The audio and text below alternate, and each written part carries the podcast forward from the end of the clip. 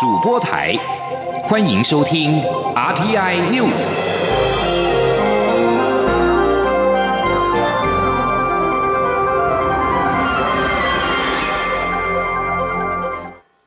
各位好，我是主播王玉伟，欢迎收听这节央广主播台提供给您的 RTI News 新闻。首先带您关注国会动态。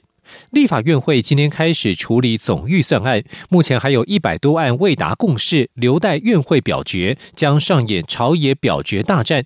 民进党团总召柯建明表示，虽然国民党团采取拖延战术，并且集中政治抹黑攻击，但是该表决就表决，力拼过关。前天记者刘玉秋的采访报道。赶在临时会结束前，朝野党团历经一周的马拉松式协商，将最初规模新台币两兆一千六百一十五亿多元的总预算案，共计三千六百多项预算提案协商完成。不过，仍有一百多案未取得共识。朝野各党在二十九号一早便各自举行党团大会，讨论表决大战的应应对策。由于一百多项代表决的各项主决议或预算删减冻结案中，国民党团聚焦删减部会首长的特别。费及来珠相关预算、浅建国造以及有关台中火力发电厂燃煤机组除役的主决议等，时代力量党团所提的主决议则着重转型正义、捍卫工会权益、学校服役问题以及严格管理废弃物等。国民党团总召林维洲受访时再次表达提案反来珠的立场，并质疑诸多部会不仅未编列因应开放来珠的整体管理预算，反而动用紧急性质的第二预备金，规避。预算编列与审议的程序，因此主张删减部分首长的特别费。林维洲说：“虽然不一定删得掉，但该删还是要删。删除的预算也不多，必须给犯错的首长一些警惕。”来租的立场我们很清楚，我们就是拒绝来租进口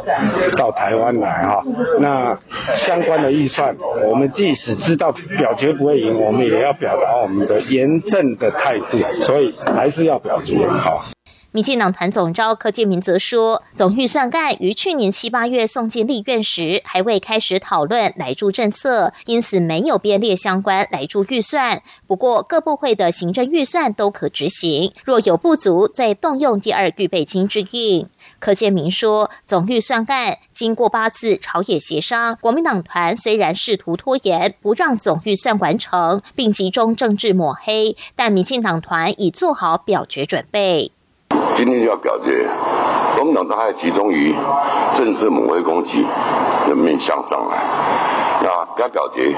我们一定会表决。根据朝野协商所达成的共识，今年度总预算案统删两百五十五亿元，包括通案减列委办费百分之五、附中旅费百分之四十、国外旅费以及出国教育训练费百分之五、军事装备以及设施百分之三、政令宣导费百分之二十等。二十九号下午将开始表决各党所提的各项主决议、删减案等，力拼三读过关。中央广播电台记者刘秋采访报道。而立法院国民党团今天则是在议场前召开记者会，表达挺桃园、挺医护的决心。党团二十八号也提出晶片换疫苗的公决案，希望政府结合民间企业，透过经贸谈判，协助我国取得武汉肺炎 COVID-19 疫苗，供给第一线医护人员使用。前天记者林永清的采访报道。二十九日是立法院临时会最后一天，国民党团全体委员齐聚议场前，高喊“挺桃园、挺医护、台湾加油”口号。针对台经院日前提出晶片换疫苗，党团总召林维洲指出，国民党团二十八日朝野协商中提出公决案，获得朝野支持，要求相关部会结合民间企业，透过经贸谈判，持续对外协调采购疫苗，并优先提供给第一线的医护及工作人员。林维洲指出，因全球爆发半导体缺货潮，国外大厂纷纷透过驻台代表向我国正式提出协助采购晶片的需求。提案就是希望用尽各种办法，为医护人员取得第一批疫苗。而经济部长王美花二十八日也已向德国在台协会处长王子涛表达期待。林维洲说：“我们也提出来一个公决案，啊，也经过各党团大家的支持，就是用尽办法，哈，去。”取得第一批的疫苗，然后给第一线的医护人员。国民党立委万美玲表示，布桃医护大多已隔离期满，即将返回工作岗位，但心理建设做好了吗？卫福部长陈时中去年曾表示，疫苗三月份可以施打，期盼政府积极取得疫苗，让前线的医护及家属能够安心。央广记者林永清采访报道。全球汽车产业车用晶片短缺，我经济部长王美花二十八号表示，他跟德国在台协会处长王子陶说，台湾愿意协助德国取得车用晶片，来克服汽车产业困境，但也希望德国在行有余力的范围内协助台湾取得疫苗。王子陶表示，会转达相关意见给德国政府。德国媒体认为，这是一宗不寻常的交易。德国《民进周刊》网络版报道了这项消息，并说台湾向德国提出不寻常的反向交易。报道资讯科技产业的媒体《赢在未来》则写道：台湾向德国说，你们可以有车用晶片，那你们有疫苗吗？目前德国经济部还没有对台湾的这项提议做出回应。德国生技公司 BNT 和美国辉瑞药厂携手研发的 COVID-19 疫苗已经上市，已经在部分国家开始施打。继续关注国内的公共建设。行政院长苏贞昌今天视察沙仑智慧绿能科学城时表示，经过各部会的共同努力，搭配高铁路线，过去荒烟蔓草的沙仑绿能科学城，如今已经有了一栋又一栋的建筑物。未来中研院的南部院区也将会落脚在沙仑。苏贞昌表示，希望能够再加把劲，让台南快速发展。前天记者王维婷的采访报道。行政院长苏贞昌二十九号视察沙仑智慧绿能科学城绿能科技示范场域时表示，经过前任行政院长林权和赖清德的规划后，行政团队一棒接一棒，让沙仑科学城从荒烟蔓草变成今天一栋又一栋的建筑物。未来包括大台南会展中心、中研院南部院区都会落脚在沙仑，形成产业聚落。苏贞昌表示，台湾发展需要前瞻投入。不止智慧绿能科技，未来连生活教育都会规划进去。苏贞常说：“我们看到，不只是这样，甚至连经济部社会展中心，甚至中研院南部院区，未来的量子科技，整个就要在这里。不止这样，连业界都能把奥莱等等都已经规划，而不只是规划智慧。”绿能的科技，我们还把生活的教育都在这里。连沙龙国中，我特别核定七亿多，就是双语，用这样的制度推动。苏贞昌表示，如同嘉义科学园区和屏东科学园区一样，配合高铁路线开发大面积速地整合建设。他表示，台湾防疫成功，才能开始拼经济，希望各部会能展现效率。沙仑智慧绿能科学城包括核心区、商业区、产业研发区、中研院南部研究院区和高铁台南站周边生活住宅区等，结合产业研发与生活教育等聚落，希望吸引更多创新产业进驻。中央广播电台记者王威婷采访报道。两岸议题。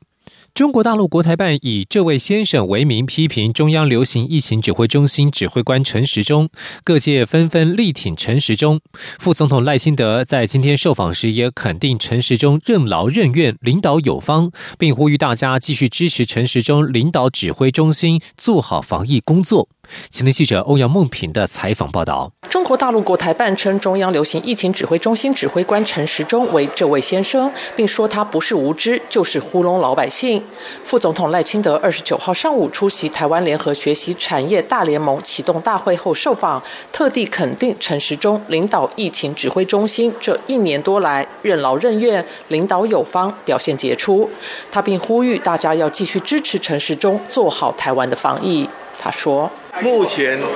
桃园布立布立医院虽然有爆发院内感染，引发了桃园的危机，但是疫情指挥中心目前所采取的对策会发生效果，也就是说桃园这个危机会过去，大家不用恐慌，啊，我们要继续支持这位先生陈时陈时中部长，继续领导疫情指挥中心来做好台湾的防疫工作。蔡英文总统则在二十七号晚间便在脸书上传他与陈时中的照片，肯定陈时中及指挥中心的表现都很好，也相信绝大多数的台湾人民都会认为有他们在真好。中央广播电台记者欧阳梦平在台北采访报道。根据美国加州橘郡警方的公开资讯，因案遭通缉的前星光医院副院长黄芳燕在美国过世，遗体已于二十八号解剖完毕。推估死亡的时间是二十六号上午，死者沉尸在自家车内，身上有自己造成的枪伤。黄芳燕涉入前总统陈水扁国务机要费案，疑似海外洗钱。他在两千零八年底前往美国未归，特侦组于两千零九年对黄芳燕发布通缉。北检透过司法互助了解此事，若消息属实，将予以不起诉处分。行政院长苏贞昌今天表示，很惊讶听到这样的消息，希望家属节哀保重。黄芳燕在美国身亡，与他关系密切的前总统陈水扁二十八号深夜发文悼念，并指黄芳燕是反对和平医院封院的抗萨无名英雄。陈水扁说，一月十六号黄芳燕还打电话表达过对扁妈过世的哀悼与慰问，不料十二天之后就传来死讯，他简直没有办法相信。共军近日频频派遣军机侵犯台湾西南方的防空识别区，警告意味浓厚。中国国防部发言人吴谦二十八号更直接威胁表示，台独就意味着战争。美国国防部发言人科比表示，台湾情势没有理由演变成冲突。美方认为中国相关发言令人遗憾。科比指出，北京的言论不符合美国欲履行《台湾关系法》下义务的做法。如美国国务卿布林肯所说，美方会寻求能与中国合作的方式，但美国也有自己要履行的义务。科比表示，美国国防部信守对台湾关系法与美中三公报的承诺，这一点没有任何改变。如国防部长奥斯汀在参院听证会上所指，过去数十年以来，美国对台湾的承诺获得跨党派的支持，他任内也会同样支持台湾。对于美国是否准备好捍卫台湾、抵抗可能的中国入侵，科比表示，美军在各方面都准备好履行区域安全的承诺。继续要关注的是疫情的调查。世界卫生组织在今天表示，由于世卫所领导的俗称武汉肺炎的 COVID-19 源头调查团将在今天与中国科学家见面，并且计划造访武汉的实验室、市场及医院。调查团的任务已经因为行程延迟、对调查管道的担忧以及美中之间的争吵而受到干扰。美国指控中国隐匿最初疫情爆发的严重程度，并且批评这一次访问是在中国专家先执行第一阶段研究的条件之下所进行的。世卫在一则推特的贴文当中表示，调查团计划将前往医院、实验室以及市场。田野的造访地点将包括了武汉病毒研究所、华南市场、武汉疾病管制以及预防中心的实验室。专家也将访问 COVID-19 第一波感染病患，将会在中国再待上超过两周的时间。调查小组丹麦籍成员费雪表示，这次的任务以及追溯源头的成功与否，百分之百仰赖能否接触到相关来源。只有在中国协助之下，这一切才有可能。而在疫情肆虐之下，中国官方连日来力倡就地过年，并且寄出了严格的返乡防疫措施之后，显然已经奏效。根据中国官方发布的数据，中国春运在二十八号起跑，首日预计发送旅客一一千九百九十一万人次，还不到去年春运首日的三成。综合中国媒体报道，春运首日共发送旅客一千九百九十一万人次，其中铁路预计发送四百万人次，道路一千五百万人次，水路三十七万人次，民航五十四万人次。中国全国的高速公路预计流量为两千八百四十九万辆，比去年同期降幅相当明显。中国交通运输部二十八号预计，今年为期四十天的春运加发送旅客约十一点五亿人次，日均两千八百八十多万人次，较二零一九年同期下降六成多。以上新闻由王玉伟编辑播报。我是疾管署防疫医师林永清。防范 COVID-19 疫情，我国自一月十五日起加强入境旅客居家检疫措施。如果您需入境我国，请提供搭机前三日内检验报告及检疫居所证明。检疫居所请以防疫旅宿或集中检疫所为主。您可上网参考防疫旅宿专区网页，或拨打各县市防疫旅宿联络窗口电话咨询。如果您希望在家中进行居家检疫，必须一人一户，家中不可有非居家检疫对象。有政府，请安心。资讯由机关署提供。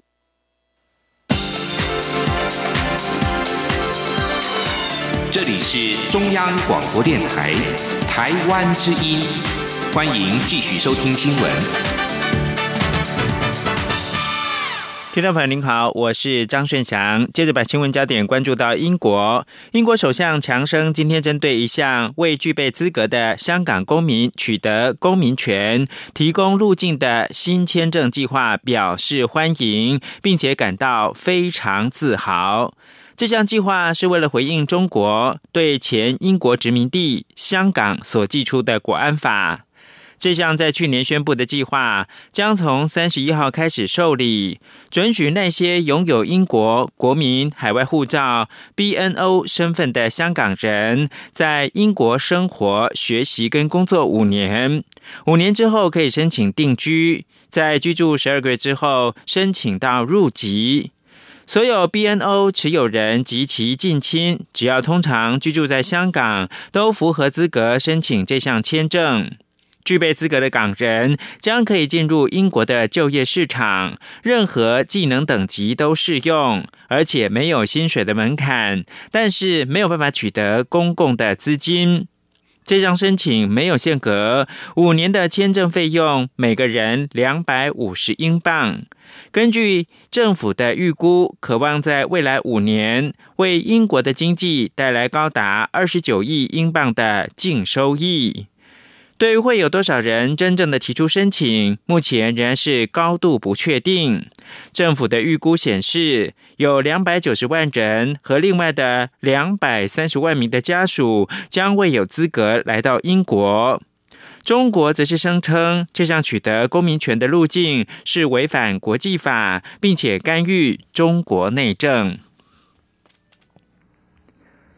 台湾跟英国签署农业合作了解备忘录，外交部发言人欧江安今天上午表示，外交部欢迎跟肯定此事。而且台英实质关系近年成长迅速，相信双方未来在农业相关的产业、人员交流、技术合作等方面，都将有更多的合作跟交流。请听央广记者王兆坤的采访报道。驻英代表谢武桥与英国驻台代表邓元汉二十八号分别代表我国农委会与英国环境、食品及乡村事务部。在伦敦及台北两地，透过视讯签署台英农业合作了解备忘录。外交部发言人欧江安表示，台英双边实质关系近年成长迅速，现行有效的双边协定、合作备忘录及换函等近三十项，涵盖医疗卫生、青年交流、教育文化、避免双重课税及农业等领域。他说：“我国也乐见英国，他们是在荷兰、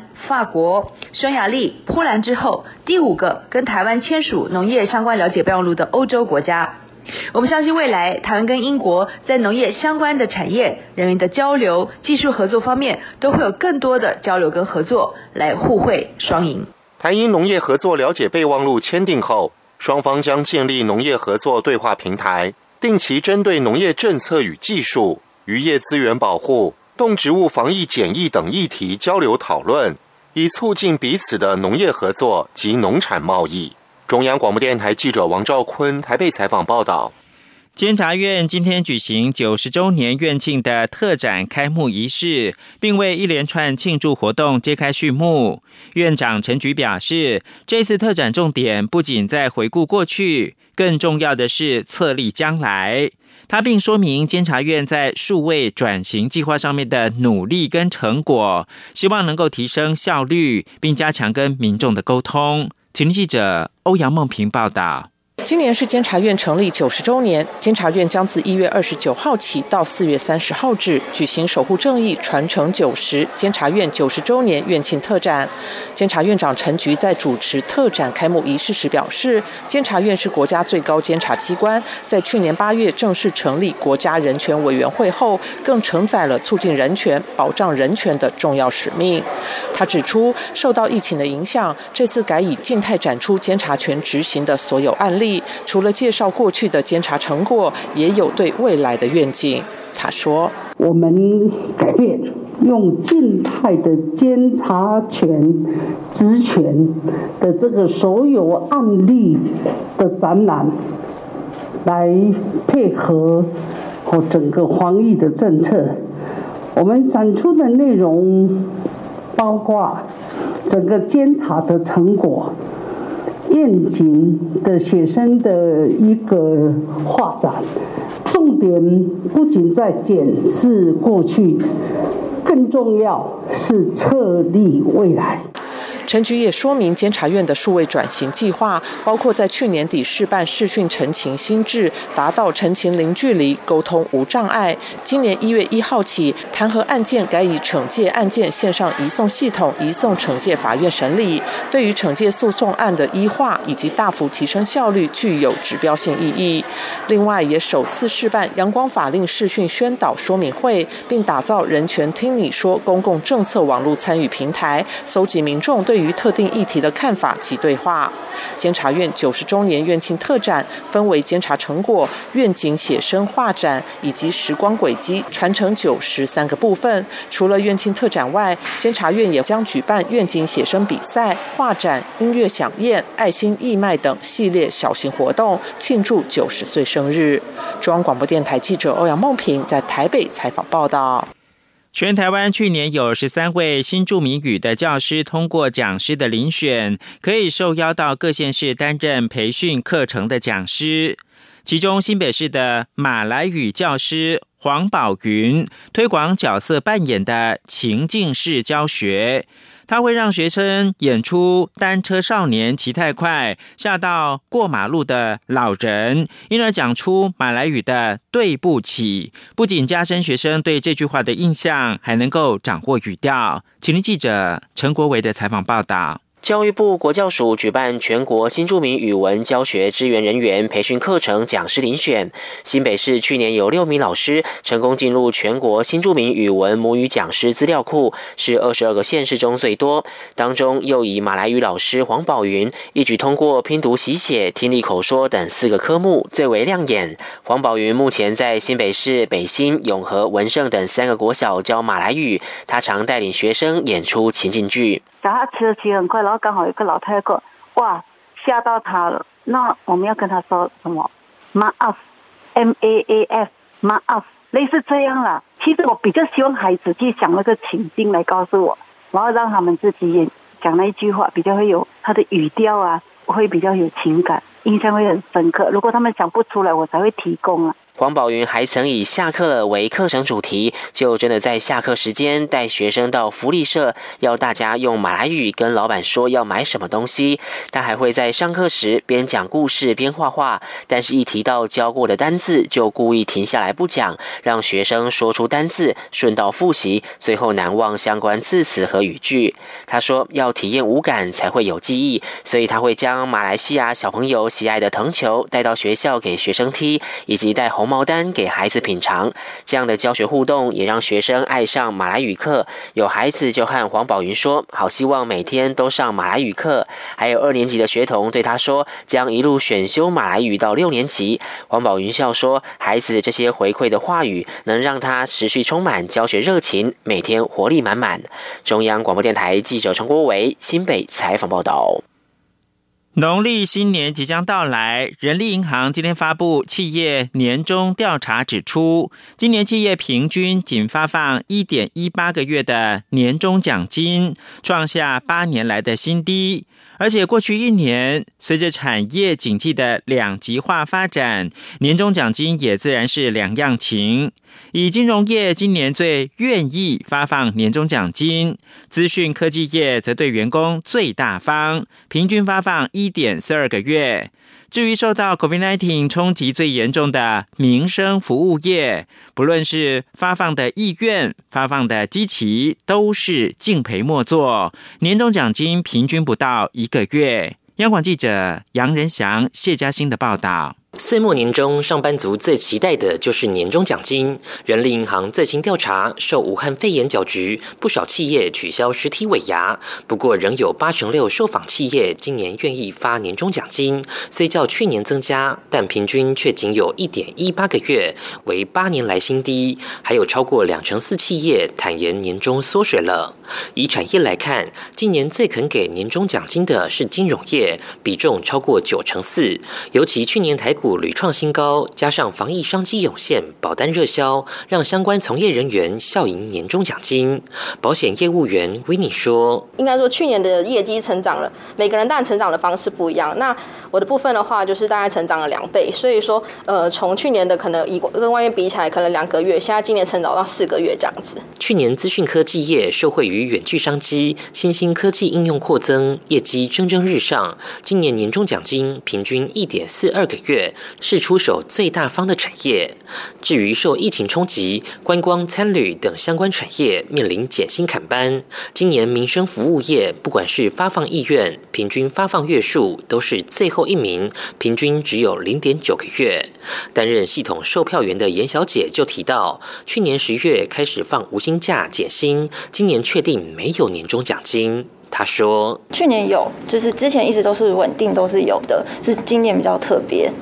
就完全没有。其实我们在还没有宣布的时候，我们就大概知道了。”人力银行也提到，八成二上班族还没领到年终奖金，甚至有两成八的企业需要等到春节假期前一天才会发放，让上班族等得好苦。中央广播电台记者杨仁祥、谢嘉欣采访报道。而在国际间，联合国组织表示，由于旅行人数的暴跌，二零一九冠状病毒疾病 （COVID-19） 疫情在二零二零年造成全球旅游业一点三兆美元的损失，称之为旅游史上最惨的一年。而且在二零二三年之前都难以重返疫情之前的水平。位在西班牙马德里的世界观光组织发表声明说。二零二零年旅游业收益损失等同于两千零九年全球经济危机时创纪录亏损超过十亿倍，警告有一亿到一点二亿个与旅游业直接关联的工作可能会丢掉饭碗。声明当中表示，两千零二年的。国际旅游大减十亿人次，相当于百分之七十四。而去年国际旅客骤减，已率先感受到疫情冲击的亚洲降幅最大。世界观光组织表示，前往亚太地区的旅客大减百分之八十四，其次是非洲跟中东降了百分之七十五，至于欧洲旅客则是减少了百分之七十，美洲旅客则是下降百分之六十九。世界观光组织主席保罗利卡什维利表示，尽管在使安全的国际旅行成为可能这个方面已经大有进展，但他们知道这场危机还远远不到结束的时候。联合国秘书长古特瑞斯二十八号表示，他希望美中关系能够重启，并且承认，虽然双方对人权议题观点不同，但他们应该在气候行动上面共同合作。北京一直以来不断推动更大的全球影响力，挑战美国传统的领导地位。在前美国总统川普执政期间，两大强权的紧张关系在去年的联合国大会上面达到了顶点。因为二零一九冠状病毒疾病 （COVID-19） 的疫情所引发的争议，新任美国总统拜登所提名的驻联合国大使在二十七号指控中国企图在这个拥有一百九十三个成员国的。全球实体当中推动一项专制的议程，在被要求回应这个问题的时候，古特瑞斯说：“在与联合国相关的议题上面，我可以保证，我们强烈承诺要确保联合国是一座廉洁、安全、发展、人权等所有价值的灯塔。古特瑞斯也表示，他特别担心社群媒体公司的权利，并认为应该制定一项法规架构，使得像是推特禁止川普推文的决定能够符合法律。最后看到是路透社二十八号报道，捷克政党领袖同意基于国安理由，不让中国企业参与新核电厂的新建招标。此举引发了中国的抗议。在注意到安全服务部门提出要求，表示捷克可能受到来自遴选的供应商所在地的施压之后，捷克领袖二十七号原则性同意，在新建这座发电厂，大概是一千两百万瓦的核电厂一事上面。不应要求中国参与进。